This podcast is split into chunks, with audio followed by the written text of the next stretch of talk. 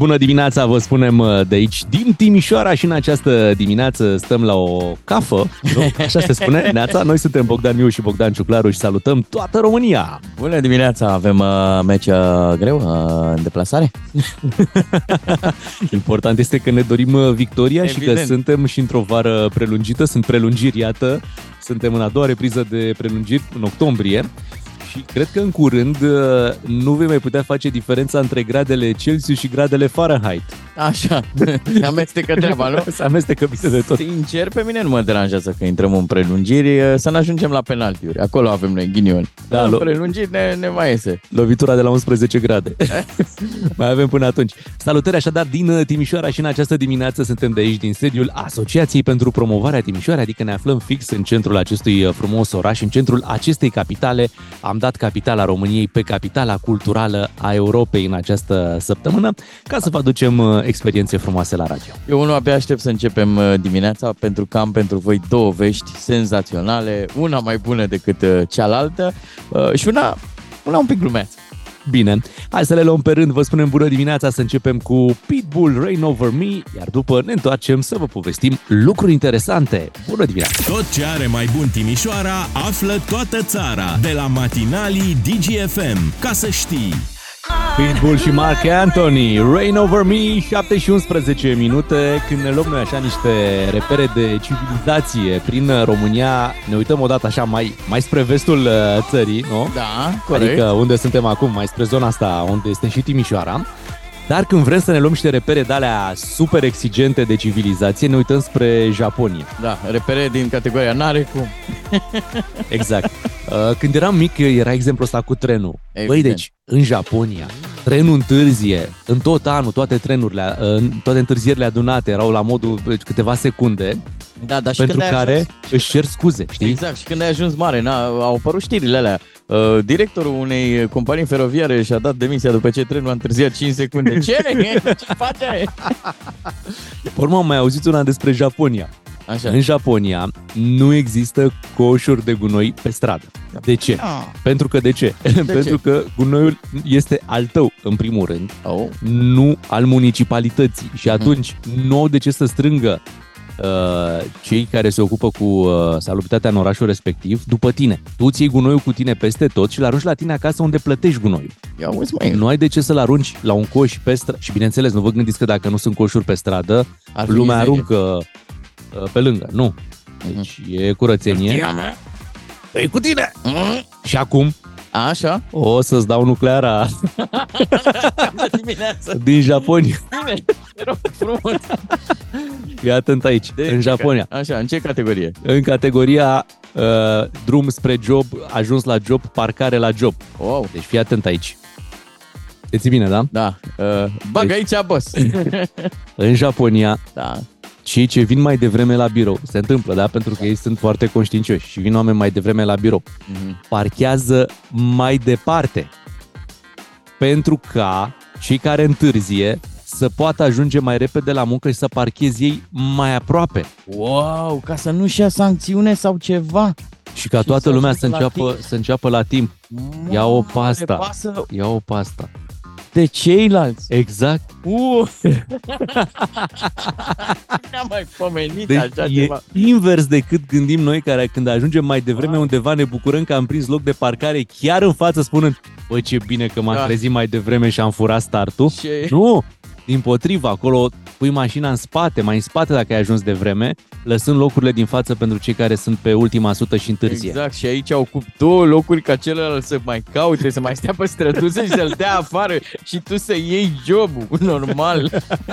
Plus că la noi mai e ăsta, nu știu dacă știi, e un japonez și la noi în București, îl Da? cheamă Yam, Yamata Sticla. Yamata sticla. Da, Yamata Sticla. Yamata sticla. Aha. Yamata Sticla! Știi de ce? Pentru că e unul care pune mereu sticle, da? ca să ține locurile de parcare. Ah, ok.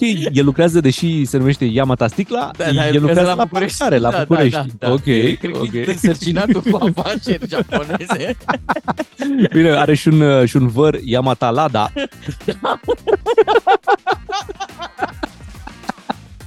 Pentru că astea sunt cele mai bune obiecte care îți asigură un loc de parcare exact. în exact. București. Sticla și Bine, lata. cel mai nesimțit e la Yamata Rabla. Apropo de Yamata Rabla, au început să verifice ITP-ul mașinilor parcate uh, de mult timp Chiar am văzut, uh, era o mașină, stătea de mult timp acolo și avea un, băi, și pusese omul pe top arbrizul, un dita mai afișul, scria are ITP. Aha. Să se știe. da. Probabil sperând că îi va descuraja pe cei care chiar verifică dacă are ITP. Pornește la cheie. Dai seama multe. Gresie, faianță, parchet, lux. Hai să revenim cu picioarele pe pământ românesc, gata cu Japonia, știm, Hai. am visat uh, și noi frumos, așa e acolo, dar la noi este puțin diferit. Yamata. La noi turbolăm cu altceva, nu? I-am matat microfonul, i-am matat muzica și hai să-i dăm bătaie. Îi dăm bătaie în această zi de marți, suntem pe 3 octombrie și ascultați DGFM. Japonia! Bogdan Miu și Bogdan Ciuclaru sunt matinalii DGFM. Ca să știi! Nu știu dacă v-am spus, dar noi suntem la Timișoara. Am spus treaba asta? N-am spus, dar uh, suntem atenți atât uh, la sol cât și pe, pe cer pentru că se întâmplă lucruri și hai să încep cu vestea bună care o să vă facă bine la, la pipotă. O să mergem din nou cu fetele de la gimnastică la Jocurile Olimpice. Și o să ziceți, pe da, și ce? Nu, acolo luăm medalii. N-am mai fost de 12 ani cu fetele, Ma. cu echipa de fete la gimnastică, la Jocurile Olimpice, ne-am calificat, mergem la Paris. Asta este vestea bună, nicio glumă inside. Înăuntru. Deci nicio glumă. Nicio glumă. Cu gimnastica nu se glumește, vrei nu. tu să spui, da? Nu, e chiar, uh, cum să zic, uh, fabrica aia de medalii care ne dă nouă Mă zis, ne dă nouă. Că, că suntem cei mai tari România! Asta așa, bun. Asta e puțin, că și la gimnastică trăim uh, din niște amintiri foarte frumoase uh, și... Generația de aur. Exact, generația de aur a gimnasticii și cu rezultatele obținute și cu ce au făcut după, adică amintiri, avem amintiri din toată, din toată, din tot spectrul ăsta, știi? Exact, exact. Cu generația de aur de la gimnastică și așteptăm, bineînțeles, să vedem dacă și pe stil nou, adică pe metode noi de antrenament, că am înțeles că medaliile alea importante au da, fost erau pe sacrificiu. Cu, pe... cu uh, un antrenament uh, foarte dur, da, obținute. Asprime, severitate, duritate, da, da. Și acum să vedem dacă cu metode noi, europene, da, adaptate... Noi, te rog eu. Hai să sărim. Hai, dă-te peste cap. Deci să vedem mai degrabă bârna, nu? Din, exact. Dintre ochii noștri. Ok. Da. Bun. Asta uh, se întâmplă la gimnastică. La Bravo. Gimnastică. Dar a, a fost executat un flick-flack, ca să zic așa, și în uh, presa de la noi a ajuns uh, pe rețelele sociale următoarea veste, următorul titlu, nu știm exact unde, dar nici nu are importanță. Uh-huh. Să pierde în negura timpului. Să a ajuns următoarea burtieră un submarin rusesc, atenție, da? Un da. submarin rusesc a survolat spațiul aerian românesc. Este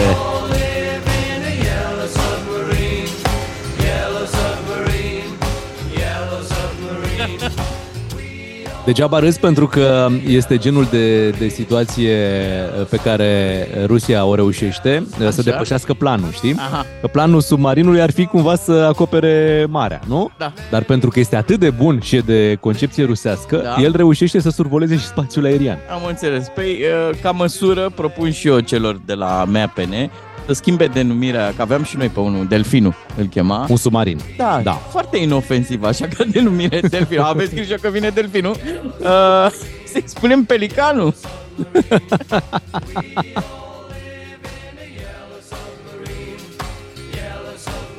Ce frumos ne-am început dimineața asta. Așa e, pe același uh, principiu ar trebui ca echipa de fotbal armatei să o treacă la polo. Scafandrii. Scafandrii, exact. Chiar, uite, vezi, în Anglia există um, astfel de echipe care au uh, denumiri uh, ambițioase. Tunarii. Păi și noi, militarii. Da, dar parcă vezi, nu, nu e atât de spăimântător uh, titlul. Nu e, nu e. Deci grijă mare, de acum încolo când vă uitați pe cer... Uh, Dincolo de avioane și tot felul da. de sateliți, veți vedea și un submarin. Deși am înțeles că sunt greu de detectat, uh, ca au tot felul de sisteme, dar s-ar putea pe cer Așa? să le vedem mai ușor. Da, cu ochiul liber. Invers s-a mai văzut, adică am mai văzut avioane care au intrat în apă. da. Din păcate, bineînțeles. S-a mai întâmplat. S-a mai întâmplat. Dar uh, o, cum să spun, o revanșă a submarinelor nu, nu fusese luată până acum. Salutăm acest eveniment inedit. uh, Unde, unde s-a întâmplat? La televizor mă întreb. Da, da. Adică nu, nu neapărat... La noi s-a întâmplat, dar Ah, în, da, în, în România, România, în România, în în România România, a da, fost deci la, anunțată la, la asta. televizor a fost anunțată uh, treaba asta. Da, bine, acum mă gândesc... Informații oricum din, uh, din trei surse, mai cutați în încă două, pe încă două canale această, Da, această două știre. postări pe Facebook. Cu, do- deci două postări pe Facebook plus ce ai văzut la televizor ar trebui să se asigure certitudinea Credibilitate, dacă un submarin rusesc a survolat spațiul aerian românesc. Hai să ne luăm și noi ușor uh, zborul spre știrile DGFM de la 7 și jumătate. Bogdan Miu și Bogdan Ciuclaru vă salută din Timișoara. Bună dimineața! Bogdan Miu și Bogdan Ciuclaru sunt matinalii DGFM. Ca să știi, Bună dimineața, vă spun uh, și matinali, așadar uh, război cu păcănelele în România, ați auzit bine? Da, măi, e o situație, e o tensiune acolo. Uh, înțeleg că domnul Ciolacu ce-a fost? Șantajat, amenințat, ceva? Da, da, da, nu i-a picat uh, nimănui bine treaba asta cu păcănelele, nimănui din industria păcănelelor normal și uh, înțeleg că da, așa spune domnul Ciolacu, că a primit amenințări. Da, și așteaptă, asta înțeleg eu din discursul lui, ca autoritățile să se, si- să se sesizeze, numai că ai auzit ceva de vreo plângere depusă de domnul Ciolacu. Nu, nu, momentan Aha, uh, n-am aha. auzit. A, înțeleg. Dar mă gândesc cum vor arăta orașele României de acum înainte, dacă Triste. păcănelele vor uh, dispărea din oraș, pentru că, ai așa, Da. farmacie, Da, corect. Înainte mai era și o bancă, acum au, au mai închis din filiale. Da, da. Mai găsești, hai să zicem, cât un sediu de bancă, după care automat venea Una de pariuri. pariuri. După Da. care lipit un casino, încă o farmacie, Da, iar, iar, iar o de pariuri, Da. iar de păcănele, pe urmă iar o bancă, iar o farmacie. Deci cam așa arată parterul blocurilor din, uh, din România. Va fi destul de trist că se vor închide spațiile astea. Da. Ele erau după modelul 777. Înțelegi?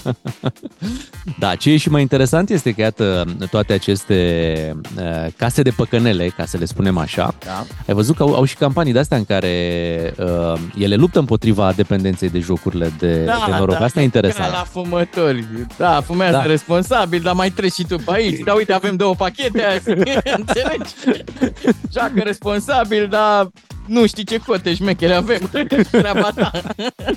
Noi nu o să facem îndemnul să ne ascultați responsabil. Nu, nu, nu. Ascultați-ne cât puteți, cât puteți. 8 ore pe zi, nu se supără absolut nimeni dacă sunteți cu DGFM.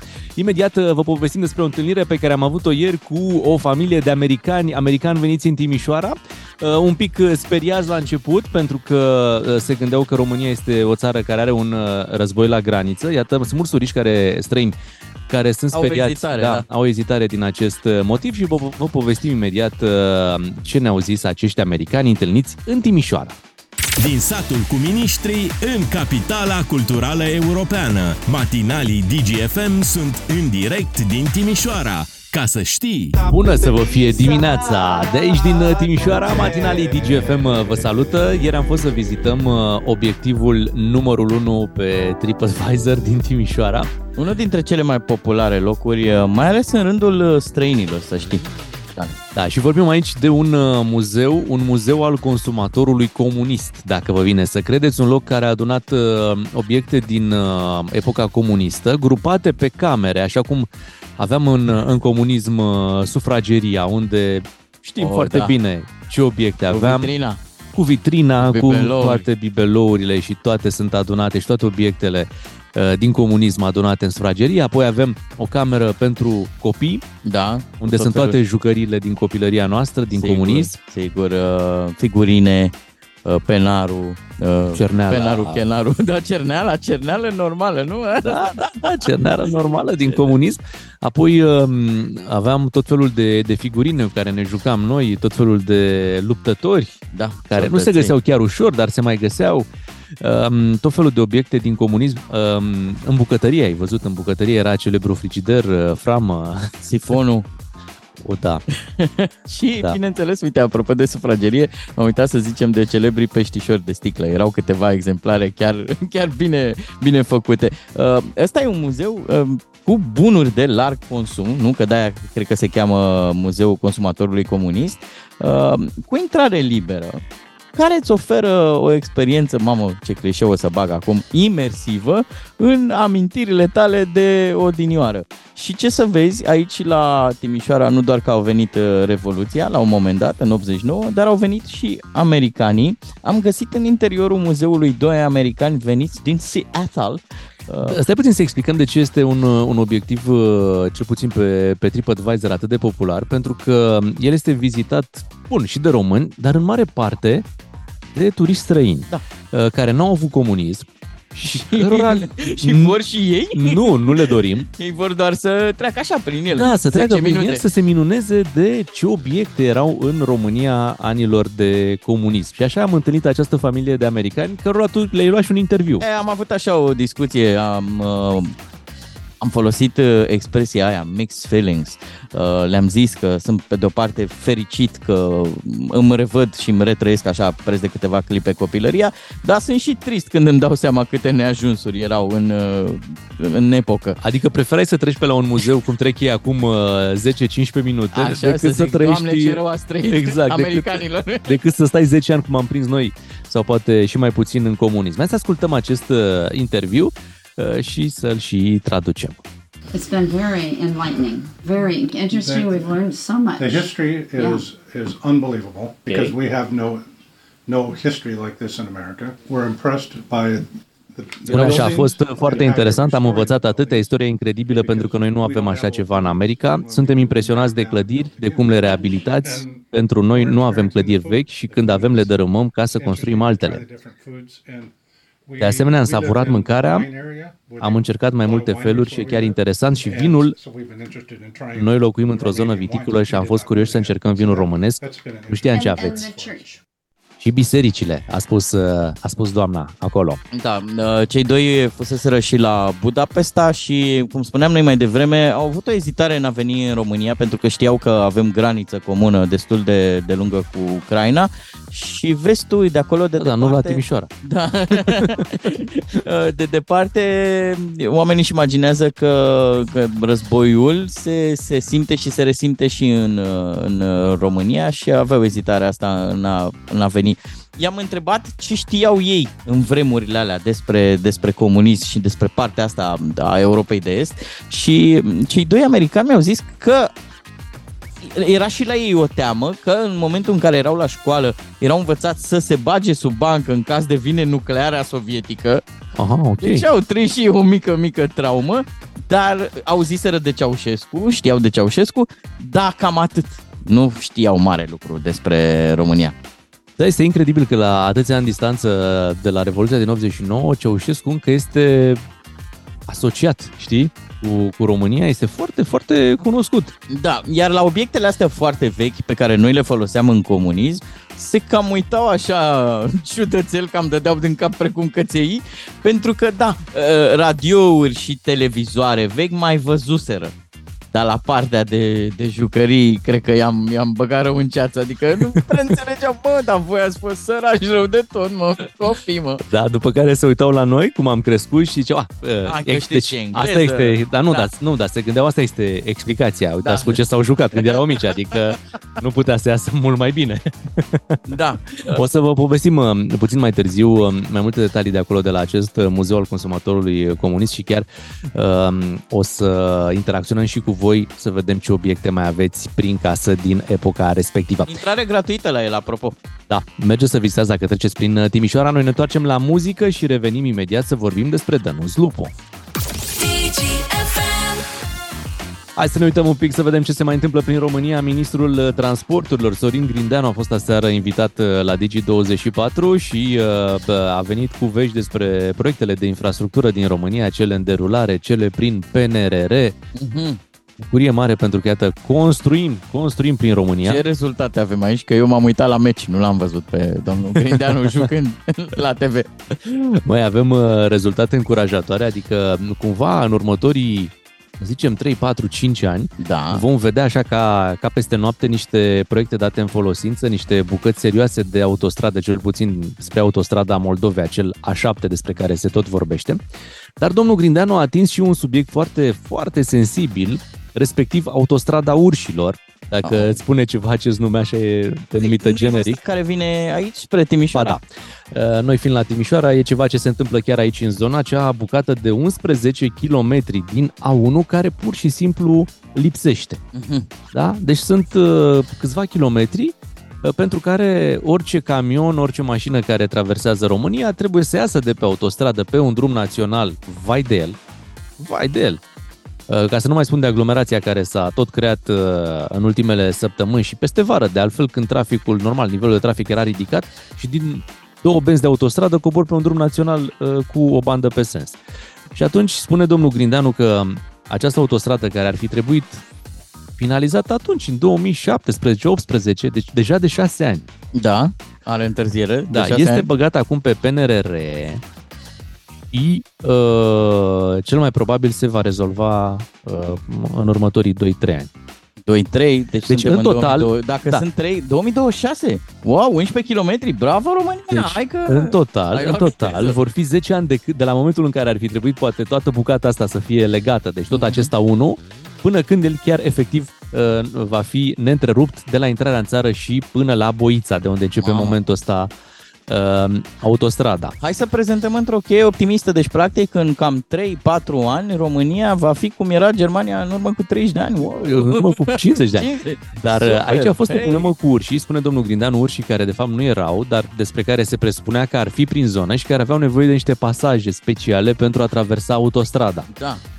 Și atunci, din acest motiv, deci nu e vorba că nu se pot construi 11 sau 14 km, nu știu exact cât sunt, problema ar fi că nu s-au, uh, cum să spun, nu s-au uh, putut, cred, sincroniza Mhm. lucrurile cu uh, urșii, autostrada și românii. Știi, aici a fost... Da, uh, pe urși, e, un urs chiar a și zis la televizor, eu mor pe ăștia cu mașina. Uh, zim te rog, dacă domnul Grindeanu a zis ceva de centura capitalei, de A0 ăla, că Da, se lucrează intens acolo și Iară- vom avea bucăți uh, inaugurate anul ăsta, dar uh, vestea mai importantă mi se pare că anul viitor, prin vară, prin iunie-iulie, a spus domnul Grindeanu, va fi legătura asta făcută pe o centură adevărată la nivel de autostradă între autostrada București-Pitești și autostrada Soarelui, care duce spre Constanța. Mamă, cum au bulgarii de acum vreo 5 ani tangenta nord, de da, putem noi da, să noi o să mergem avem să pe ocolim. sud și puțin Fa. mai târziu, ai dreptate. Incredibil.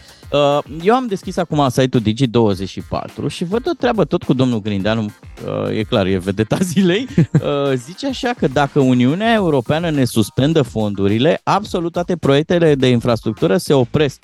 Și e, e iar paradigma aia în care politicienii zici că ne ceartă pe noi. Bă, dacă ne opresc ăștia fondurile, e groasă. Da, să spunem că Păi oprirea, ce să nu le oprească, că voi conduceți. Oprirea fondurilor poate fi generată de neîncadrarea în acel deficit asumat și uh, cred că De ce ne zic nouă pentru chestia că asta? vor e veni niște excelent. măsuri fiscale destul de Să le dure. îndurăm, nu? Să le îndurăm pentru că altfel dacă nu le îndurăm, pierdem fondurile, pierdem fondurile, nu se mai fac proiectele. Le zic Deci că cam nu așa. a făcut, Nu Câciu sau cine au făcut bugetele alea de m, tragem noi cu ponoasele.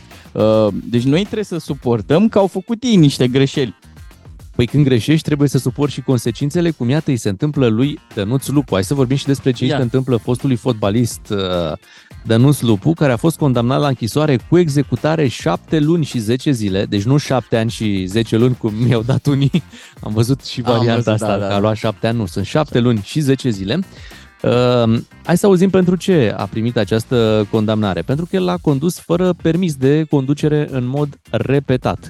Da, greșeala se plătește, exact cum spuneai și tu mai devreme. Acum, nu știu, uh, când auzi de uh, cineva care e un pic mai popular, mai cunoscut, da, el e parte din generația aia de aur, uh, da, ți-e milă așa la nivel uman, dar dacă ai greșit, sorry, nu prea ai ce să discuți aici. El a rămas fără permisul de conducere în 2001, când a fost prins uh, la volan sub influența alcoolului. Și de atunci, în nenumărate rânduri, a încercat să redobândească carnetul de conducere.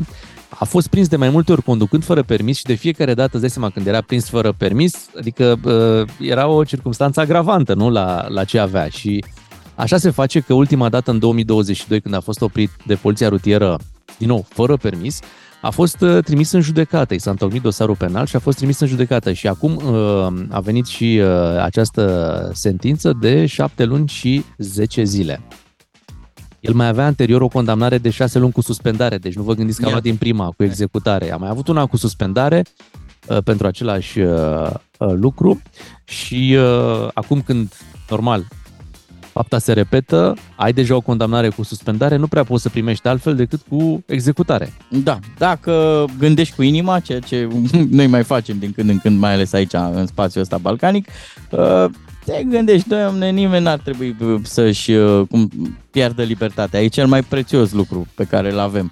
Dar dacă greșești, oh, societatea are mecanismele astea prin care să se apere Auzim foarte des în ultimele zile de șoferi prinși fără permis. Astea au fost foarte multe știri din țară cu șoferi care conduceau fără să aibă permis de conducere și poate mulți se întreabă, ok, și ce pot să pățesc dacă eu conduc fără permis? Și acum vedem ce se poate întâmpla da? în momentul în care tu conduci fără permis, faci închisoare cu executare. Ne întoarcem după ora 8, rămâneți cu DGFM în direct și în această dimineață matinalul din Timișoara. DGFM Matinalii din uh, Timișoara, salutări de aici. Uh, emisiunea noastră toată săptămâna se difuzează din sediul Asociației pentru Promovarea Timișoarei. Mă gândeam la discuția asta cu autostrada urșilor, uh, redeschisă de Ministrul Transporturilor. Vezi, urșii n-au preocuparea asta să le facem oamenilor căi de acces prin pădure. Știi? Da, doar că la acolo e la ei acasă. Noi ne cam ducem peste ei, într-adevăr. Da, ne cam ducem, ne cam ducem. Uh, hai să vedem ce mesaj am mai primit în dimineața asta. Păi uite, nici n-ai zis tu bine de Timișoara că cineva ne-a trimis următorul mesaj. Neața bună poftă la cafă. E clar de ce cafă, domne, nu e cafea, să încetăm cu prostiile. Neața băieți, sincer, încă păstrez acel telefon cu disc spune cineva, apropo de discuția noastră A, cu da, da. Muzeul da. Consumatorului Comunist. E o piesă rară în ziua de astăzi, spune Alin uh, din Vințul de Jos și uh, legat de discuția cu Dănuț Lupu, Neața ne transmite cineva... Cu urs, urși. Nu, lupu, lupu, de data asta. 50% dintre toți deținuții din pușcării sunt închiși pentru conducere fără permis. Wow. Pare un procent uh, foarte mare. Îngrijorător chiar. Da. Hai să ne uităm și uh, ce, la ce mai spune primarul capitalei. Chiar dacă am plecat în Timișoara, suntem cu ochii și pe Nicuș Șordan și imediat uh, vă povestim.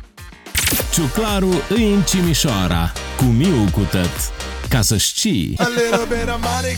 L-am auzit și pe Lubega râzând puțin mai devreme. Atmosfera se menține relaxată și ne bucură acest uh, lucru. România fiind o țară în care se râde destul de mult. Evident, dar știi de ce făcea Lubega? Ah! De ce? Punea mâna pe caloriferele lui Nicu Jordan. Ar fi interesant pentru că ne așteaptă câteva rânduri de alegeri să schimbăm puțin uh, obiceiul și la acele dezbateri electorale, dacă le vom mai avea, nici nu știu exact, pentru că știu că obiceiul a fost întrerupt uh, la ultimele alegeri prezidențiale. Dar dacă vom mai avea dezbateri electorale, să fie dezbateri în bancuri. Oh, da, fi deci să fie o competiție da. de bancuri între candidați. Da.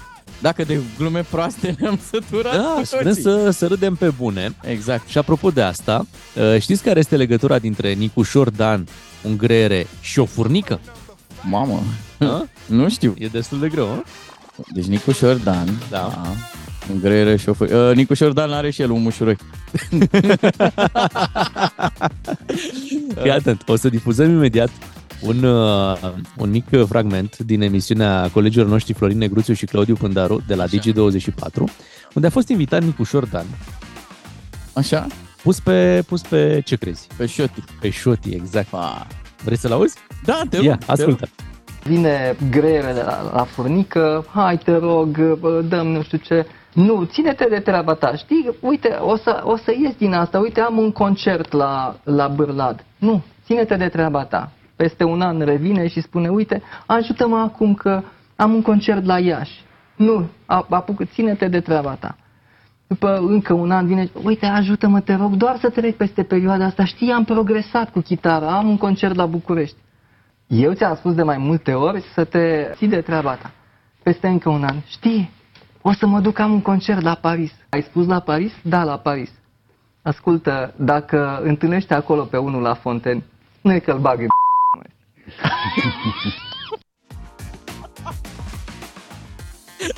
Oh, oh, oh, fabula! Fabulos! Da! O, Nicușoa! Iată, se ascute lupta uh, electorală, politicienii încep să facă spectacol. Traian Băsescu era cu, cu Avea, bancurile, da, nu? și le, le spunea natural, le spunea cum trebuie. Da. Și Nicuș Șordan uh, a încercat. Nu mă așteptam ca matematicianul să dea așa pe stand-up. Să știi că, uite, săptămâna asta îl vom avea și noi aici pe primarul Timișoarei, pe Dominic Friz și sunt tare El curios să-l provocăm. îl provocăm să Sau spună un banc, păi mai trebuie bun decât la București. Da, Da. mai occidental, mai... să fie un banc cu, cu Germania, că Da, da, a fost cu, cu Franța. cu greile și punica. Băi, am și eu cu ursul un banc. A, sună Dar foarte bine. Nu știu că dacă m- nu e atât de bun ca lui Nicu Șordan. Uh, zice așa, uh, un vânător a văzut un urs uh, care era într-un, uh, într-un vișin. Și îl întreabă vânătorul, ce faci ursule acolo? E, ce să fac, mănânc cireșe. Cum să mănânci mă cireșe? Tu nu vezi că stai într-un vișin? Mi-am adus de acasă. E bun, e bun. Și mai am unul. Uh, cât e ceasul, da? Au coborât copiii la școală? Au coborât Au- în mașină, da? Sper că au coborât. Mai sunt și întârziați, dar hai că e ok. Fii atent. Uh, iepurașul și ursul mergeau ca doi prieteni prin pădure și se întâlnesc ei cu vulpea. Vulpea, na, uh, a dus-o mai bine, se muta la casă nouă și zice așa, băieți, nu vreți să mă ajutați și pe mine să mut uh, mobila, că plătesc bine. Ăștia doi, na, erau doi tovarăși și zic, hai mă să punem și noi mâna la treabă, ne, ne implicăm un pic. O ajută pe cumătra vulpe și vine momentul plății. Vulpea întreabă, ia zi, ce vreți? O sticlă de băutură sau jos chiloței? Așa întreabă vulpea. Da. Cu vulpița, poate. Uită unul la celălalt. Nicu Jordan la început. Corect. Da, da, dacă aveți vreo problemă, știți că de la el ne-am luat. Și se uită unul la altul, mm, se gândesc, până la urmă ursul zice, haideți că alegem sticla de vodka. Pleacă și după ce beau ei sticla asta împreună, ușor amețiți de, de, na, de alcool, uh, zice iepurașul, ce băi, ursule, tare băiat deștept ai fost că ai luat sticla asta. Dacă alegeai chiloții, ce făceam cu ei? Mie mi-erau prea mari, ție prea mici. Sunt, vă spun sincer, sunt uluit. Realmente nu se poate așa ceva. Luăm o scurtă pauză, ne întoarcem cu Andra, nu m-am gândit la despărțire și după vorbim despre un alt subiect, despre piața jocurilor de noroc. Tot ce are mai bun Timișoara află toată țara de la matinalii DGFM. Ca să știi! Este săptămână cu jackpot la guvern, acolo unde înțelegem că joi se va veni cu o reformă a jocurilor de noroc, legea 777. Da, Pui pariu? ai curaj să pui pariu? Să vedem uh, cum le-o fi norocul celor care au astfel de afaceri, pentru că premierul Ciolacu pare pus pe treabă. A început deja uh, această luptă împotriva jocurilor de noroc, uh, drept pentru care spune Marcel Ciolacu că și-a atras și un uh, șantaj uh, din partea unor uh, astfel de jucători uh, de pe piața jocurilor de noroc. Hai să ascultăm pe Marcel Ciolacu să vedem ce a avut de zis. Eu consider că deja am ajuns într-o formă de șantaj și în calitatea mea de prim-ministru solicit statului român să vadă dacă vorbim de o încălcare a legii și de un șantaj sau vorbim doar de un fenomen întâmplător, că nu știu ce Sorin stă la masă cu liderul populiștilor. Am început să lucrez împreună cu experții din Ministerul de Finanțe, să vedem ce trebuie modificat ca șmecherii să nu ne mai păcălească. Am văzut și reacția și atacurile și la mine și la Freddy. Vor mai fi Freddy. Sunt pregătit și nu mi-e frică de nimic din ceea ce am făcut. Sunt foarte determinat să duc tot ceea ce am început la capăt. Dar dacă statul român nu observă că este nevoie de o determinare concentrată când vorbim de infracțiuni, de evaziune fiscală, atunci nu vom câștiga acest război. Și da. când spune Freddy, nu, nu e Freddie Mercury. like Freddy said.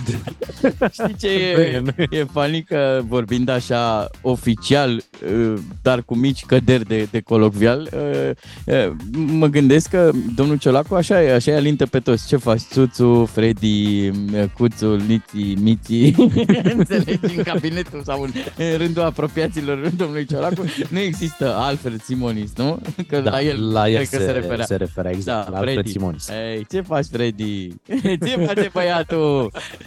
uh, hai să spun niște lucruri. Uh, tema asta cu jocurile de noroc, într-adevăr, e importantă în societatea românească. Sunt foarte prezente și pe TV și, uh, cum să zic, în ochii noștri când mergem pe, pe stradă. E un fenomen. Uh, am avut și exemple publice, da, de persoane publice care au, au trecut prin... Uh, Drame. marota asta și prin drame adevărate, da, pierzând bani uh, la și jocurile care, stai de noroc. puțin, care au avut curaj să vorbească despre asta la câțiva ani distanță de când uh, s-a întâmplat uh, ce au trăit uh, cu jocurile de, de noroc și după ce Alex Bogdan, fiind unul dintre Da, cei care da, public la el mă uh, gândeam.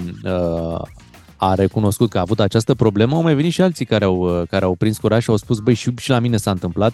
Treceam printr-o perioadă în care, bă, spun ei, mă duceam zi de zi la casino sau când mai aveam niște bani, Da. uh, încercam să găsesc ceva, o, o scuză să plec de acasă ca să mă duc să joc. Eu o voiam să punctez că domnul Ciolacu a luat așa un pic tema. Nu, n-aș zice că a confiscat-o, dar a luat-o din zbor pentru că erau alții care se ocupau de ea, dar foarte bine că a preluat-o.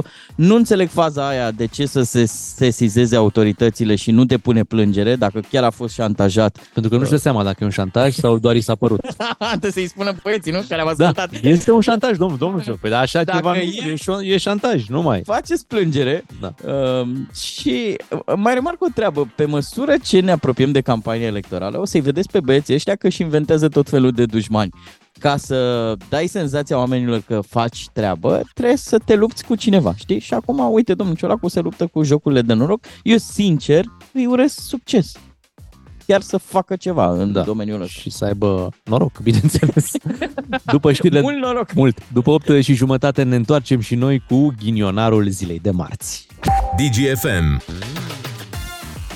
Și pentru că este marți, ne pregătim de ghinionar. Astăzi la ghinionar vorbim despre chestii pierdute la amanet, lucruri pe care le-ați amanetat și pe care nu le-ați mai recuperat. Da, pentru că, într-adevăr, atunci când duci lucruri la amanet, tu ai o combinație.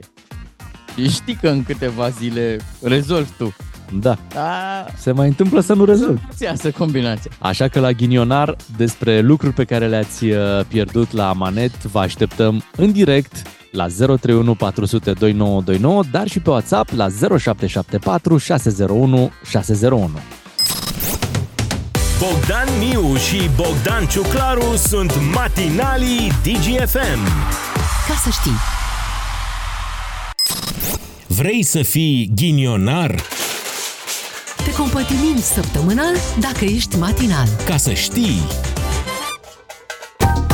Este ghinionar la DGFM, rubrica noastră din fiecare zi de marți, astăzi despre lucruri pierdute la manet. Dacă vi s-a întâmplat acest lucru, sunați-ne să ne povestiți întâmplarea voastră la 031 400 2929 și bineînțeles, dacă vreți să ne scrieți, o puteți face pe numărul de WhatsApp 0774 601 601. Noi suntem nașii și nănașii amanetului, nu? Așa era emisiunea aia.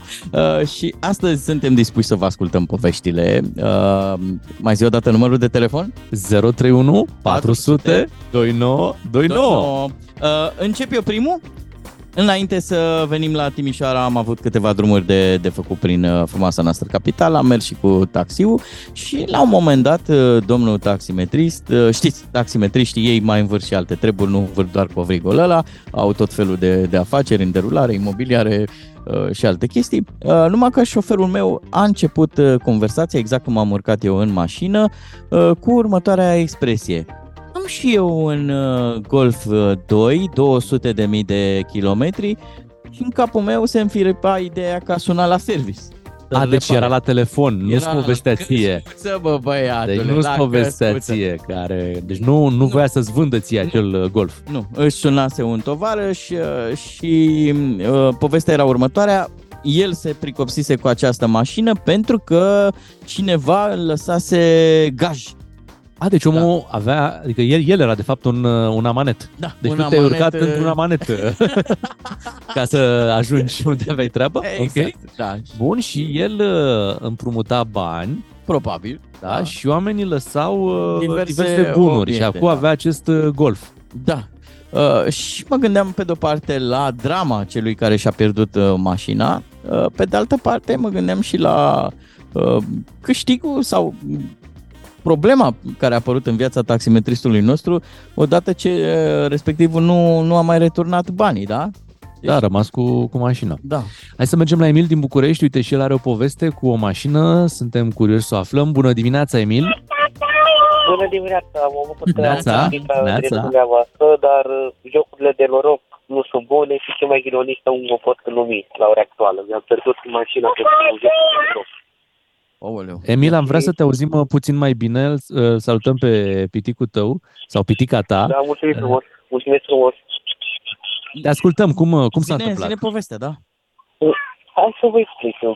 Sunt un potrivit al jocurilor de noroc de la 18 ani. Înțelegeți? Și tot am Da. jucat. În cursul vieții am pierdut mai multe mașini, dacă stau să mă gândesc, dar nu sunt bune pentru nimeni. Și mă pot numi super ghilonist. Sau Păi și ghilonistul anului, cum- dacă doriți. Cum l-ai pierdut? Le vindeai ca să joci banii sau efectiv ai, ți-ai jucat mașina la, la jocul Nu. de noroc? Pur și simplu, când rămâneam fără banii care aveam în care jucam, mă duceam la anumite persoane, le lăsam amanet și vă dau seama, nu mai făceam bani să și să pierdeau. O, Doamne. Deci tu ai o poveste care îmbină jocurile de noroc cu amanetul și cu drama pierderii diverselor bunuri acolo. Da, da, nu cred că Dacă am singurul înțeles om de bine. Acest, da, Ah, da, sigur sunt nu. singura Sigur persoană, nu. deci- Dar sunt milioane de oameni și ca un semnal de alarmă aș vrea să le zic, bă, dacă se cheltuiți banii cu prostiile astea, mâncați, Da. distrați Care e valoarea mașinii? uh, Care, care e valoarea acelei mașini pe care tu ai pierdut-o la amanet? Uh, Cea mai scumpă era de 1000 de euro. 8.000. Doamne ferește. Da, uite, uh, acum noi îți mulțumim că ai avut puterea să, să faci mărturisirea asta la noi. Uh, întrebarea firească este, ai reușit să te oprești? Uh, Da. Datorită copilului meu, da. Că când îți vine cineva în viață, te poți schimba. Astea sunt chestii mai vechi, dar, da, rer mai vechi, dar e mai bine să știi și alții, că mai bine să fiți alături de familie, de copii și e mai ok așa. Foarte important uh, mesajul pe care îl transmiți, Emil. Îți mulțumim uh, că ne-ai sunat în această dimineață. Așadar, povestea lui Emil Hmm. uh, este următoarea. De fapt, mașina nu a pierdut-o la amanet. Mașina a pierdut-o cumva la jocurile de noroc pentru că el a folosit banii obținuți de la amanet pentru, pentru a juca. Ți-am zis ce se întâmplă. În mintea celor care duc diverse obiecte să le pună gaj e că la nici două, trei zile va răsări o șmecherie. Vor face ei ceva, vine de undeva combinația, se rezolvă boss și iată boss nu se mai rezolvă. Și drept, uite, dacă mergi prin alte țări, nu vezi așa pe strada amanet. Nu e la fiecare, uh, în fiecare cartier, n-ai mai multe variante unde poți să poți să-ți duci mașina, să poți să-ți duci bijuteriile, telefonul, laptopul, Mhm. ca să obții niște bani. 031 400 2929 la ghinionar, așadar, despre lucruri pierdute la amanet. Așteptăm telefoanele voastre, dar și, bineînțeles, pe WhatsApp la 0774 601 601. Așteptăm mesajele voastre. Ia să vedem dacă mai avem acolo un, uh, un telefon pregătit. Bună dimineața! Neața, Nu, se pare că nu, că nu avem. S-a pierdut legătura. Da, s-a pierdut uh, legătura. Vă așteptăm uh, în continuare să, să ne sunați și să adunăm poveștile voastre. O rubrică și o temă, de fapt, astăzi, care a pornit de la întâmplarea ta cu un taximetrist care avea un, uh, un Golf pe Doi. care... Doi, Golf 2, atenție, Golf 2, da? Da, important. Golf 2 cu care a rămas, bine, probabil că suma pe care a dat-o nu e foarte mare fiind un Golf 2, dar uh, uh, respectivul n-a mai returnat banii, el a rămas cu uh, mașina. Așa este. Acum, n-aș vrea să se înțeleagă că noi ne-am pus acum rău și că asta vrem să distrugem businessurile care înțeleg că sunt legale, da? Că sunt uh, Până la proba case contrarie, de amanet da, care da, funcționează sunt legale, la sunt vedere, legale, știi? da. La un parter de bloc acolo, frumos, cu firmă, cu, da? Și ele au și nume de societate comercială, nu se cheamă la trei degete pierdute, la crocodil, la... Corect. sunt niște afaceri serioase. serioase, semnezi contract, Exact, știi foarte bine la, exact, ce te, la exact. ce te Cu expui. valoare, cu tot ce Normal, tu duci un uh, iPhone 15 de cât costă și primești Da. acolo probabil câteva sute de Știi câți prieteni am auzit eu zicând azi am evaluare? Ce evaluare? La amanet. Evaluarea națională. Exact. Hai să vorbim cu Ionuț din București să auzim și povestea lui. Ionuț uh, ne-a sunat acum. Bună dimineața! Neața Ionuț. Bună dimineața, bună dimineața. Neața. Care, care e ghinionul Tot, tău? uh, La manet am uh, pierdut tot așa, am crezut că o să scot bani. Am jucat o sumă de bani la păcănele, am băgat bani. Aceea am mers acasă, am luat laptopul, am băgat laptopul, l-am pierdut și fără la păcădere, m-am întors, am băgat și vereghete și am crezut că o să-i scoate. Oh, am pierdut tot. Și uite, de curiozitate așa, cât, uh, cât a fost uh, evaluat laptopul? Câți bani poți să iei pe un laptop la manet? Că e clar că nu, nu e ca și cum l-ai... Uh, am avut, pot să zic prima, da? Am avut un HP, undeva la vreo 1500 de lei mi-au băie la manet. El valora mult mai mult până la Păi cred că asta e și ideea manetului să subevalueze lucrurile. Dar cum a fost primită acasă povestea cu verigheta? Asta m-ar interesa să știu. Verigheta am băgat laptop și am crezut că dacă o să bag și verigheta o să scot tot înapoi.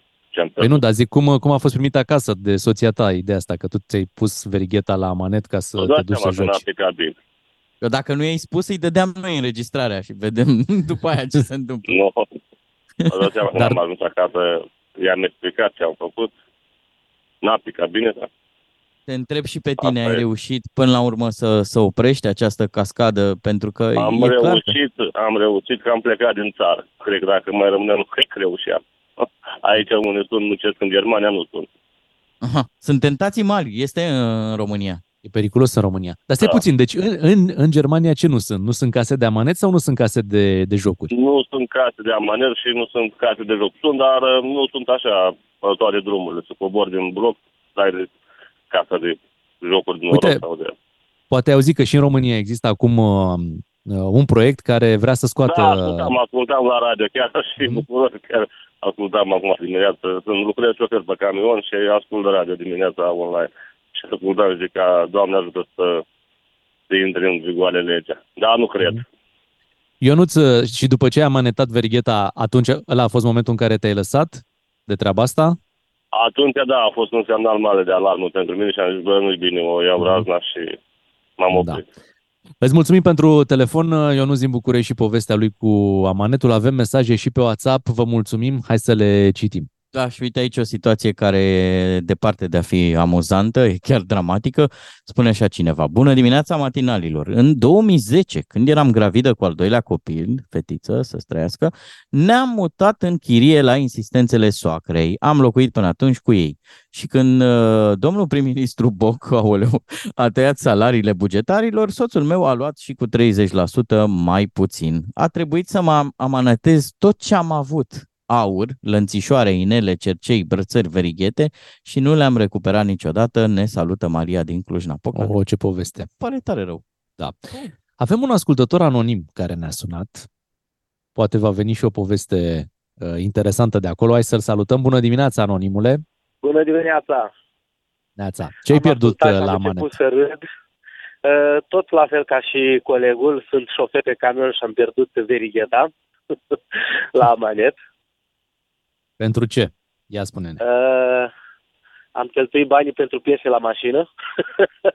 am schimbat mașina și nu vreau să știe soția că s-a stricat, spunându-mi să nu schimb mașina, să nu schimb mașina. Nu, că asta e mai bună ca cea veche, o ținem pe asta. Uh-huh. Și am băgat vetigheta la manet, am și pierdut-o, că nu mi-a mai fost gândul că am mințit că am pierdut-o pe la servici. da, spunând că m-am spălat pe mâini la ghiuvet, am scăpat-o, bla, bla, bla, bla. Desigur m-a crezut, dar a lăsat-o așa. Peste ani și ani am spus, uite ce am făcut. Zice, și stai puțin, tu cu banii ai reparat mașina pe care tu ai schimbat-o și oricum avea niște probleme și măcar ai da. rezolvat problemele la mașină sau ele oricum erau atât de mari Am vândut și uh, mașina, nu că am rezolvat Mamă, mamă. Dar ți-au mers. Ai avut un an a bun. Mers. da, a mers chiar un an de zile am ținut-o și am mers. Am înțeles, am înțeles. Iar cu jocurile de noroc, acele aparate, uh, când plecam cu colegul meu la servici, el se oprea să bea cafea. Eu, nebând cafea, nefumând, mă plictiseam. Și am zis să încerc și eu acele păcănele, aparate. Am început cu 10 lei, am câștigat 30 de lei, bucurie foarte mare. Foarte, drumul, m-am venituri. gândit, mamă, ce bine a fost că am câștigat banii. Așa. M-am dus odată, am mai băgat 50 uh, de lei și am luat 100 de lei și zic, bă, dar bine, eu nu știu cum ăștia de nu câștigă, că eu câștig. Zic, o mai bag o dată. Și am băgat 100 de lei și am pierdut. Atunci am dat Morala mai este nu, că aparatul câștigă întotdeauna. Îți mulțumim da, mult pentru telefon. Drum bun, drum da. bun pe unde te afli. Îi mulțumim ascultătorului nostru anonim și hai să mai citim câteva mesaje și după să alegem un uh, câștigător la ghinionarul de astăzi. Uite cum se transformă ghinionul unuia în norocul altuia. Uh, zice așa cineva, salutare, sunt oameni care sunt fierți să meargă la aparate. Recent am luat un, și nu dau numele de marcă, uh, de telefon cu 512 GB de la un prieten al, al unui coleg căruia îi trebuiau 2500 de lei ce să vezi, pentru păcănele. Bă, e, e, e ceva uh, cu, cu păcănelele astea. Omul era fiert, mi-a zis că dacă nu-i dau eu, îl duce la manet, telefon sigilat cu factură, iar omul era perfect conștient de ceea ce face. Mm. Da. Bogdan, hai să alegem un câștigător la ghinionarul uh, de astăzi. Am avut uh, câteva povești uh, interesante. Să știi că dacă ar fi să dau un vot, nu vreau să duc rubrica noastră într-o notă dramatică, pentru că aici sunt povești uh, dure uh, de viață. Știi, să pierzi uh, mașina, să da. pierzi uh, verigheta pentru uh, jocuri de noroc. Eu aș vota pentru ultimul ascultător, cel care și-a dus verigheta la manet ca să-i ascundă soției că el a făcut o prostie. Da, și fiind vorba de verighete și în astfel de, de aspecte ai nevoie de două persoane, merg și eu tot cu... ne legăm cu nunia cu acest ghinionar.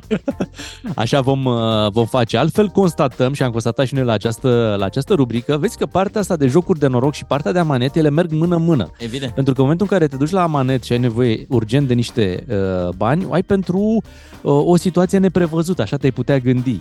Dar iată, uh, sunt foarte mulți care își duc lucruri valoroase acolo, sperând că cu acei bani uh, se duc într-o sală de, de jocuri de noroc și vor reuși. Și vor recupera lucrurile și vor mai rămân tripla, și cu bani. vor dubla da. și nu numai că își recuperează exact uh, bunurile, dar au și banii, ceea dar ce, ce nu se întâmplă. Ce să vezi, de ce credeți că oamenii care au aparatele alea, cum să zic, au un business? Da? Deci aparatele alea nu sunt făcute ca să vă scoată pe voi din probleme, ele sunt făcute ca să câștige cineva niște bani. Da, cam toată lumea câștigă mai puțin voi, știi? Cam, cam, asta, e, cam asta e morala. Despre asta e și rubrica noastră, ghinionar. Nimeni nu câștigă nimic. Absolut nimic. Dar vă mulțumim mult pentru că ați avut curajul să ne sunați, să ne povestiți despre ce vi s-a întâmplat și sperăm ca, nu știu, câteva învățături să fie trase și de cei care ne ascultă și poate se gândeau să mai amaneteze una alta uh, ca să meargă pe la uh, jocurile de noroc. Ne întoarcem după ora 9 cu mai mult noroc și cu Florin Negruțiu alături de noi. Bună dimineața! Vrei să fii ghinionar? Te compătimim săptămânal dacă ești matinal. Ca să știi! Dan Ciuclaru în direct din Timișoara. Haideți să vă facem o scurtă recapitulare. L-am auzit la știri pe Grindy, am vorbit în emisiune de Freddy Simo, Uh, noi suntem cei doi uh, Bogdi și bineînțeles că o să vorbim uh, despre Mirciulică. Mirciulică e tare în sondaje și știi cine ne va ajuta? Cine? Negruțiu, aici nu te joci. Eram chiar curios cum, cum o să-i spui lui Florin Negruțiu. Negruțiu și atât. Nu prea ai voie păi, să-i, să-i zici altfel. Nu e loc de glumă. Imediat revenim cu Florin Negruțiu, uh, vom face din nou un duplex Timișoara-București să vorbim despre, când a zis Mirciulică, știu că v-ați gândit uh, la film, dar nu, uh, Mirciulică este chiar Mircea Joana. Nu știu. Mă, tu așa ai pare, așa, așa pare, pare, așa pare. În sondaje stă foarte bine, vorbim despre acest lucru imediat cu Florin Negruțiu. Florin Negruțiu e matinal deloc convențional. Ca să știi. Florin Negruțiu și-a luat foarte în serios rolul de matinal, ocupă un loc important în studioul DGFM uh, în această dimineață, în timp ce noi suntem uh, din Timișoara, de unde vă salutăm toată săptămâna. Neața, Florin? Neața, adică eu fac permanența în redacție. Da, bună dimineața! și cu ajutorul tehnologiei bem o cafă împreună și mai stăm mm. de vorbă despre una, despre alta, ce se mai întâmplă în țară, ce clasamente se mai fac.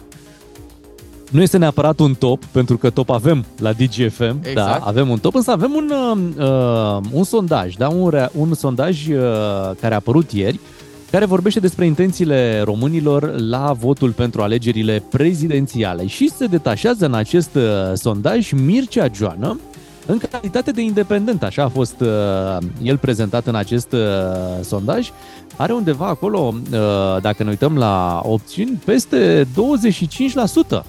Mhm. Cum ți se pare acest uh, scor obținut de domnul Mircea Joana? m-am uitat și eu pe sondajul ăsta, acolo lipsește un candidat foarte important, cred că este cel mai puternic candidat în momentul ăsta, dar numele lui lipsește. Ia să-l Uh, auzim. El se numește Lehamitea, cel mai Aha. important uh, candidat la alegerile prezidențiale și de fapt la toate alegerile de anul viitor este Lehamitea.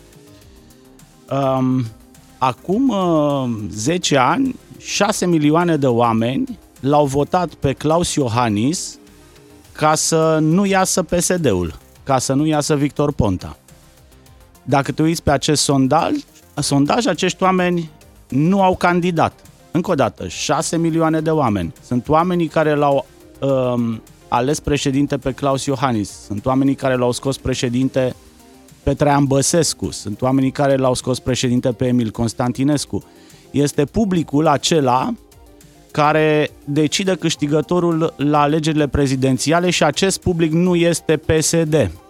Nouă ni se pare că pe tot terenul în momentul ăsta este PSD, dar publicul anti-PSD la toate alegerile, în afară de celebrele alegeri în care a candidat Ion Iliescu, este anti-PSD. Și Hai atunci să dăm și oamenii alte- ăștia sunt, uh, sunt uh, uh, nereprezentați în momentul ăsta, sunt dezamăgiți, trăiesc o stare de lehamite pentru că au văzut că votul lor nu contează. Claus Iohannis, care a ajuns președinte pe un discurs anti-PSD, este președintele care a pus patru premieri de la PSD în ultimii 10 ani. Și atunci eu mă aștept ca acest uh, sondaj să fie într-adevăr o poză de etapă, dar un candidat care să uh, primească voturile acestui masiv electorat anti-PSD, m- electorat care nu se pronunță, electorat tăcut, electorat dezamăgit, încă nu a apărut. Și n-ar putea fi chiar Mircea Joană, a- a- candidatul n- a, nu anti-PSD, dar măcar m, care să nu fie din zona Partidului Social-Democrat. Mircea Joan a El fost președintele a Partidului fost președinte, Social-Democrat. dar Știu, Despre dar ce acum vorbim vine de aici? la NATO, vine pe alt căluț. A, l-am uitat. Am uitat uh, uh, Pentru că perioada, din partea- perioada în care a condus PSD-ul, uităm prietenia cu Marian Vanghelie, uităm uh, relaxarea la Sorin Ovidiu Vântu. Unele lucruri se mai uită în timp, se mai șterg.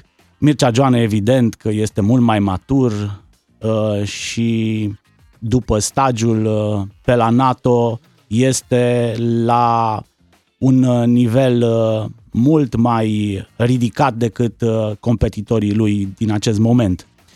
Însă Apropo de nu competitori, știu dacă Florin, Florin. electoratul anti-PSD va merge totuși cu Mircea Joană. Florin, hai să trecem puțin și prin celelalte rezultate ale acestui uh, sondaj. Să spunem că pe locul 2 se clasează Marcel Ciolacu. 19,5% și la foarte mică diferență George Simion cu 18,7%, iar apoi mai avem doi posibili candidați care și ei sunt aproape la egalitate, pe la 10-11%, Nicolae Ciucă și Diana Șoșoacă. Păi, hai să luăm pe rând. Marcel Ciolacu are ambiții mari.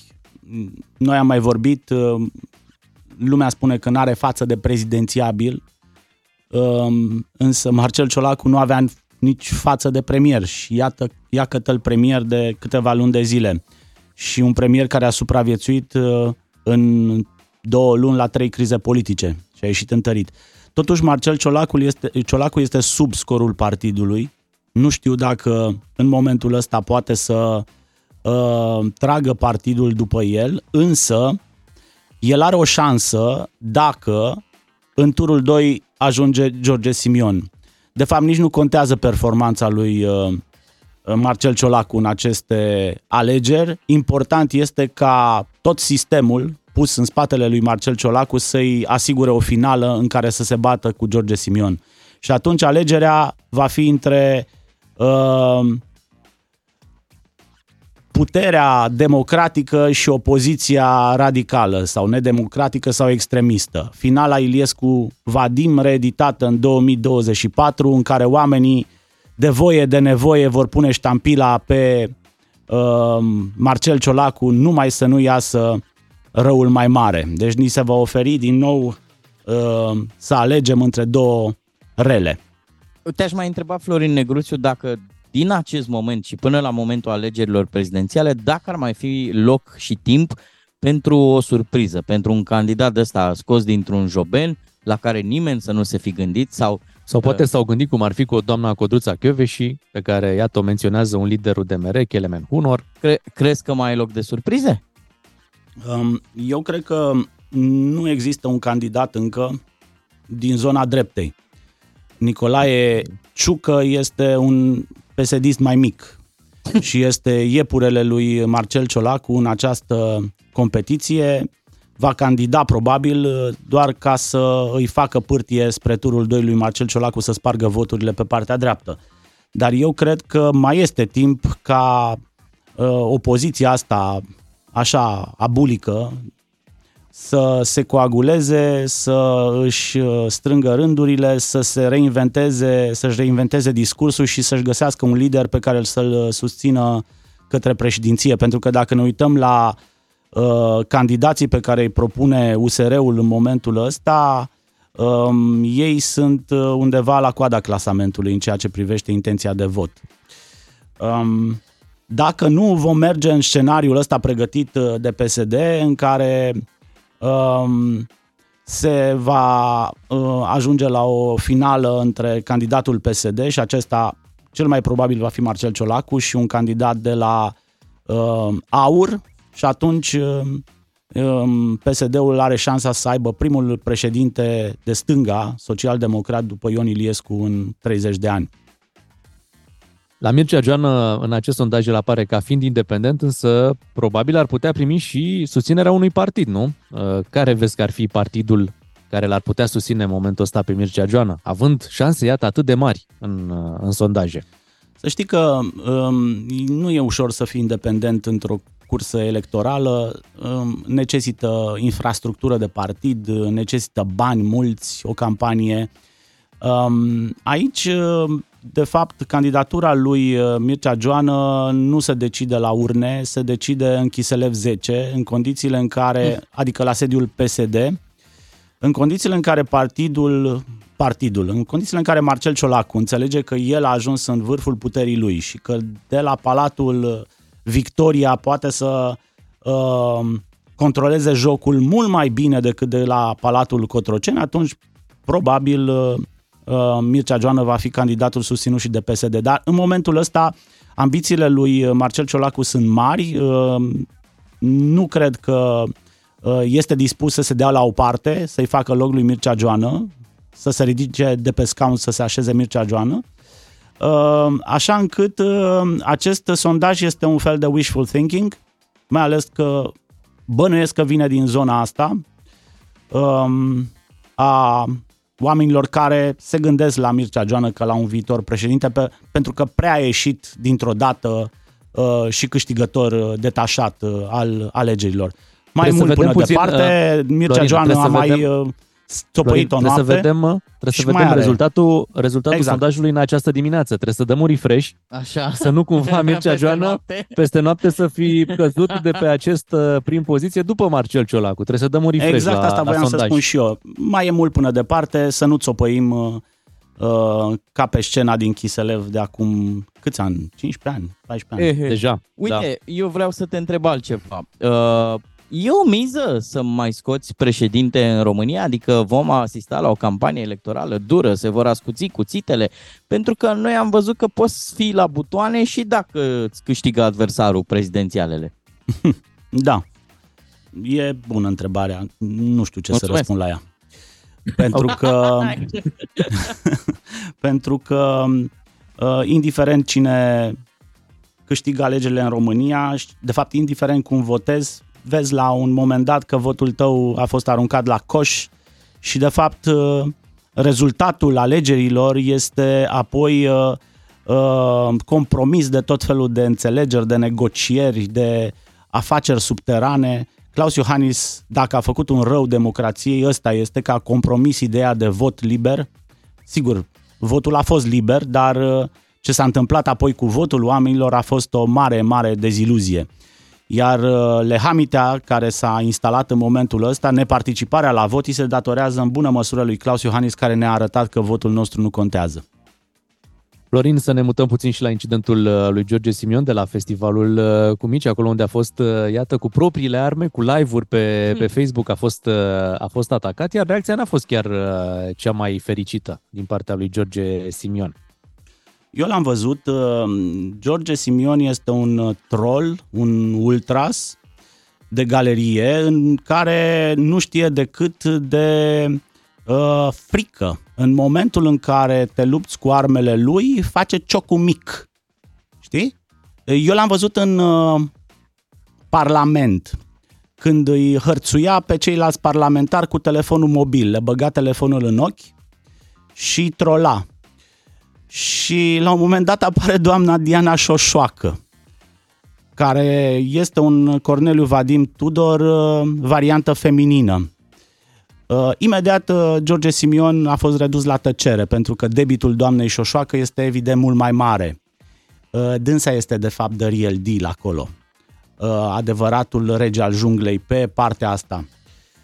Uh, cei doi sunt din aceea specie și am văzut cum l-a redus la tăcere. A venit uh, la fel cu telefonul, l-a acoperit uh, uh, verbal uh, și George Simion a plecat cu coada între picioare.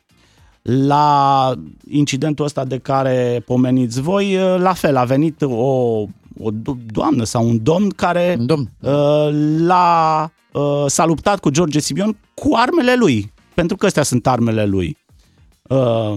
Uh, trollingul și telefonul băgat în ochi. Și acolo George Simion a reacționat evident nervos. I-a pus mâna pe cameră, l-a împins pe respectivul da, eu vreau să spun altceva aici. Uh, și George Simion și Diana Șoșoacă sunt uh, uh, reprezentanții unui alt tip de politică. Este, ei sunt disruptori în politica clasică. Practic, schimbă regulile jocului, forțează la maximum regulile politicii așa cum o știam noi, nu mai au nevoie de parlament, nu mai au nevoie de dezbatere, de comisii, de legi, de presă, de toate instituțiile astea democratice pe care s-a clădit uh, societatea democratică de tip occidental. Și atunci ei propun un fel de dialog direct cu cetățenii, uh, care de fapt este un monolog, este un dialog al surzilor, pentru că oamenii care stau pe live-urile lui George Simion sau pe live-urile Dianei Șoșoacă sunt prinși în uh, capcana asta a propriilor certitudini. Ei nu aud acolo și alte voci, o pluralitate de voci. Ei folosesc algoritmii rețelelor sociale și algoritmii rețelelor sociale folosesc acești, acest tip de politician și asta, uh, din perspectiva mea, este un atac foarte brutal la, la democrație. Ce se întâmplă acolo este un derapaj democratic Uh, care ar trebui să ne îngrijoreze, dar tipul ăsta de politician este de fapt rezultatul unui anumit tip de dezbatere publică filtrată prin algoritmii rețelelor sociale. Florin, îți mulțumim, ne reauzim uh, și da. mâine dimineață, dacă mai sunt Continuăm lucruri de spus. dezbaterea mâine. Exact, continuăm mâine. mulțumim lui Florin Negruțiu, suntem în continuare la Timișoara, vin știrile la 9 și jumătate și ne întoarcem și noi după. Florin Negruțiu la DGFM. Cum îl știi? Adică incisiv, dar hotărât.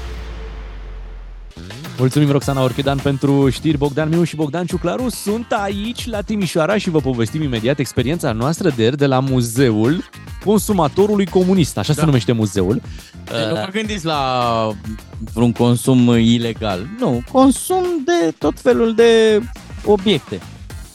E un muzeu uh, cum, cum, cum să-i spunem, că nu e un muzeu uh, organizat așa pe modelul clasic. Da, nu e nimic convențional. Uh, sunt mai multe camere în care niște oameni au adunat uh, de pe la prieteni, înțeleg. De pe la prieteni și alți oameni din târguri, din tot felul de locuri din România, obiecte din comunism, obiecte casnice, electrocasnice. Jucării. Și cam tot ce ne înconjura în perioada comunismului. Televizoare, aparate de radio. Apropo de aceste lucruri, avem și noi o provocare să anunțăm acest lucru intrați pe conturile noastre sociale, Facebook și Instagram și acolo îndrăgiți realizatori de radio. S-au pozat da, un obiect. Un gadget. Un gadget din perioada comunismului și voi trebuie să intrați pe postarea noastră, să o găsiți și să scrieți în comentarii ce credeți că făcea gadgetul respectiv. Da, n- nu este un obuz. Asta pot să Ai, vă spun. ai detonat deja da, un prim clar, răspuns. clar.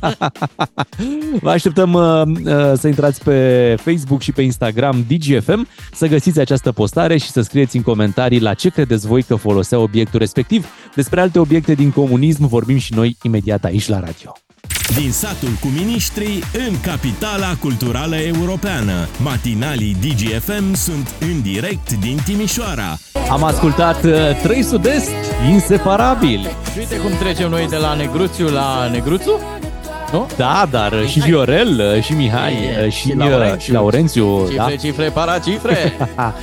Hai să ne întoarcem la discuția de mai devreme legată de obiecte din comunism. Ați ghicit ce era device-ul pe care îl găsiți pe conturile noastre sociale, cu care ne-am pozat ieri? Dacă n-ați ghicit, mai, mai căutați în uh, memoria voastră senzațională, pentru că... Colectivă. Și colectivă, pentru că mă sigur l-ați folosit. Uh, ca să vă aduc mai aproape de acele vremuri, vreau să deschid uh, subiectul pe care îl uh, desfacem acum cu următoarea locuțiune. Te rog mult. Dragi tovarăși, doresc să vă adresez dumneavoastră, participanților la această mare adunare populară, tuturor locuitorilor municipiului și județului, un salut uh, călduros, revoluționar, împreună cu cele mai bune urări de succes în toate domeniile și aici mi se pare fascinant, în paranteză e scris, urale și aplauze puternice prelungite. Se scandează îndelung Ceaușescu PCR, Ceaușescu și poporul. Ai văzut cum e și la subtitrări uh, când sunt detaliate? Da? Ai văzut că scrie în paranteze exact ce se întâmplă în scena respectivă. Da, noi când am intrat la muzeul ăsta al consumatorului comunist, am fost izbiți frontal de cele două tablouri cu Elena și Nicolae, dar uh, e și o glumă care am curaj să pun pariu că are un iz autohton. Ceaușescu spune, are o bulă de aia și zice ceau.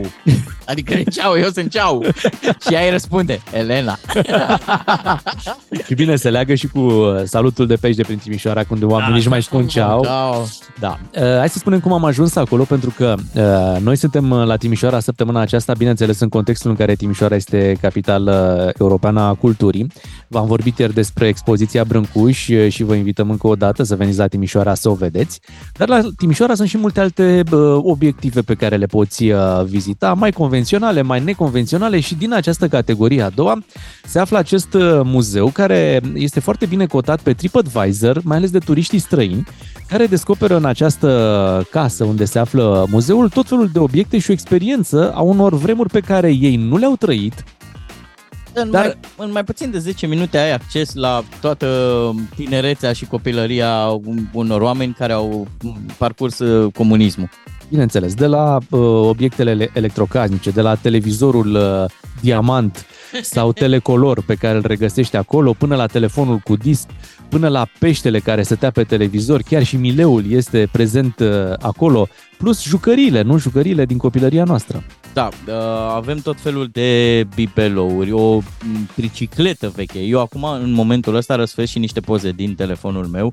Uh, tot felul de, de vitrine și de, m, cum să zic, spații de-astea de depozitare uh, pe care le foloseau și părinții și, și bunicii noștri. Sticla, sticla de lapte, clasica sticlă de, de lapte. Cu forma aia ei din, groasă din așa. comunism. Da, da, da. Uh, păpuși, uh, basculanta aia de plastic, băi, uriașă, știi? Era, era o basculantă cu, cu cap tractor galben și, și uh, basculantă albastră.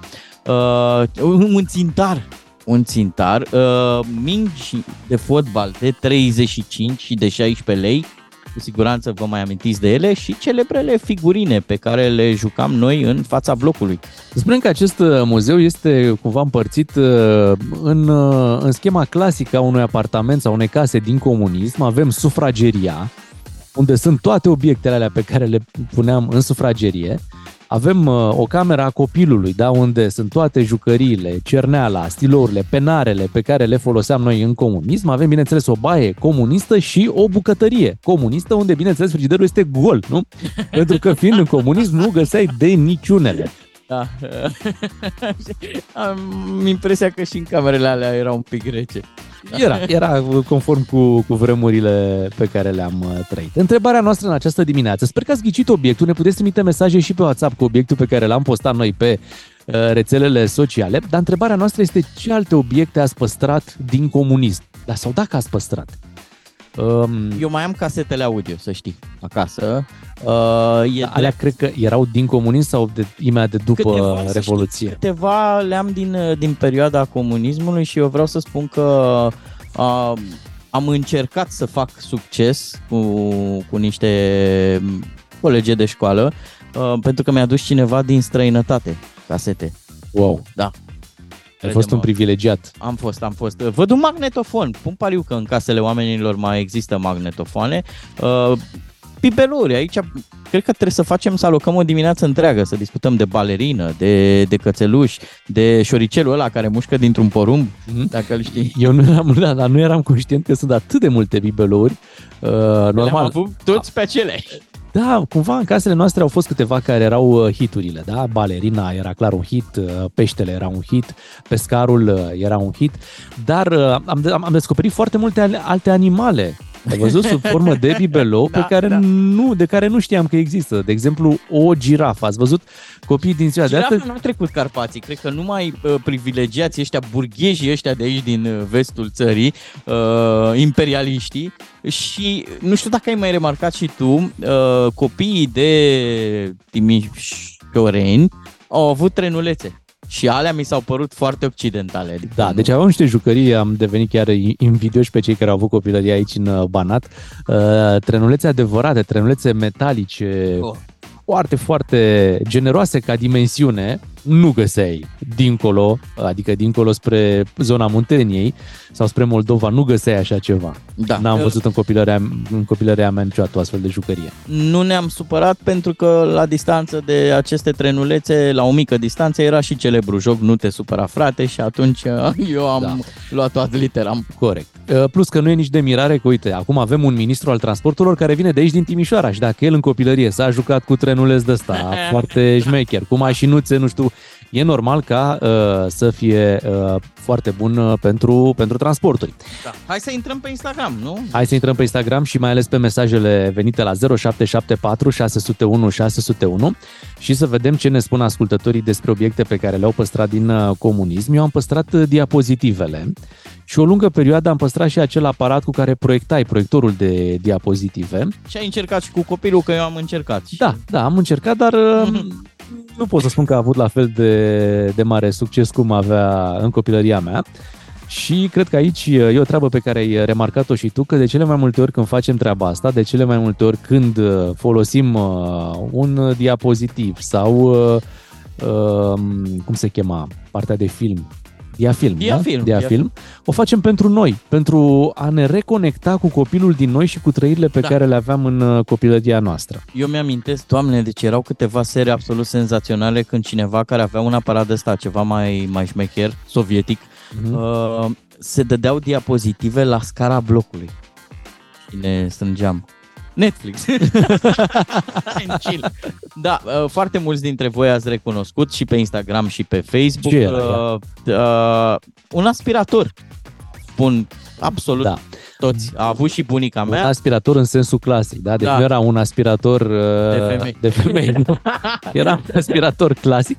Ce am remarcat și ne-am adus aminte... Scuze, știa tot cartierul că tu faci curat. Când porneai un aspirator, spune cineva. Făcea foarte mult zgomot. Noi ne-am adus aminte ieri uh, și de faptul că era foarte, foarte greu. L-am ridicat împreună da. și ne-am dat seama față de uh, greutatea unui aspirator uh, din ziua de astăzi. Aspiratorul ăsta din comunism era foarte greu.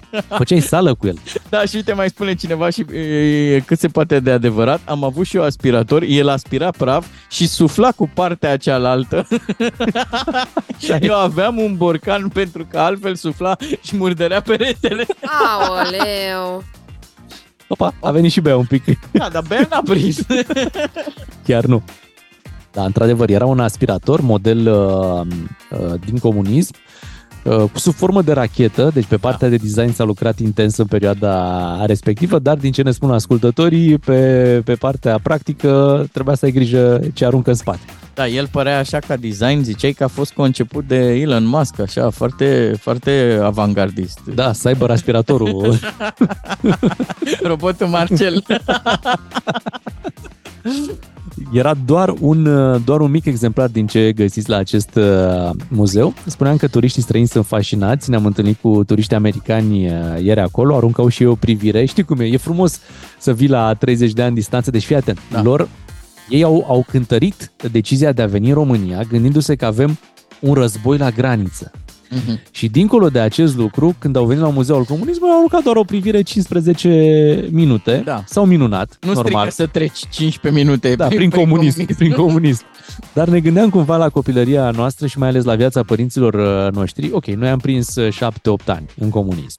Uh, Aș spune chiar suportabil pentru că i-am simțit la o altă intensitate. Fiind copii, eram preocupați cumva de, de alte lucruri. Se știe cum un copil spunea și creangă, își găsește fericirea, se urcă pe un băț și crede că e pe un cale. E mult mai ușor de, de traversat o perioadă. Da, da, părinții noștri au, au, au prins toată tinerețea lor și toți anii frumoși și au prins uh, în comunism, știi? În, uh, în cele câteva camere pe care le aveai, dacă le aveai, uh, înfrigurate și cu obiectele pe care noi le-am vizitat uh, ieri. Și, uh, sincer, e trist.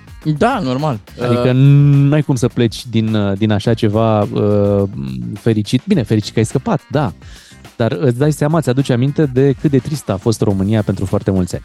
Și plus că noi după anii 90 a trebuit să intrăm și într-o vâltoare de asta a comparațiilor. Uh, aveți grijă de carioci, că pe vremea mea nu erau de-astea, eu le prețuiam, nu murdări caietul, că eu n-am avut de niciunele, că pentru voi mă lupt. Și tot, da, tot, tot amalgamul. Dar la, apropo de ce se întâmplă aici la Timișoara, mie asta mi se pare fascinant, că poți să faci așa un arc peste momente ale vieții, adică poți să intri și în acest muzeu al uh, consumatorului comunist, unde intrarea este liberă, repet, dar te poți duce și la uh, Muzeul Revoluției Române, unde, credeți-mă, pe cuvânt, te cam trec fiorii, pentru că sunt câteva uh, camere amenajate, uh, fuf, cu o intensitate aparte.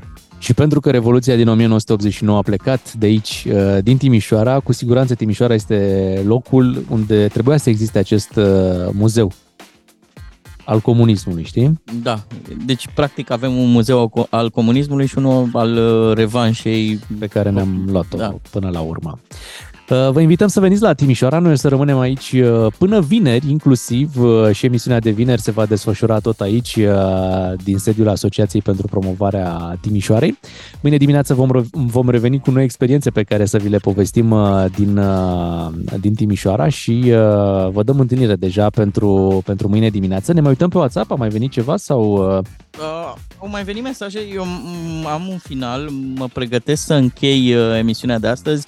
Uh, știi cum, uh, cum închid uh, radiourile din Timișoara, uh, Cum? intervențiile? Uh, friți buni. și friți nebuni. Da, da, friți uh, fericiți, uh, friți productivi la locul de muncă. Da, să spunem că um, o, o să ne întâlnim și cu primarul uh, Timișoarei și chiar o să-i, o să-i facem, uh, o să-i uh, aruncăm această provocare de a spune un banc, pentru că l-am auzit pe Nicușor Dan cu un banc Exact, și ar fi exact. interesant să-l auzim și pe Dominic Fris cu un banc. Uite ce au uh, oprit oamenii. Cineva spune că încă mai are tablouri de-astea cu Ceaușescu. Salutare, să nu uiți de guma turbo, de briefcore, de tenis și aceea cu, cu crampoane. Nu uiți, dar nu știu dacă se găsea gumă turbo. Da, cred că după Revoluție. Da. Îmi aduc aminte de Pe aspiratorul nu că, ăla. scuză-mă, la, la surpriză spica doar Ceaușescu dacă la gumă turbo. Ia uite, mi-a picat Nicu. și azi. Da.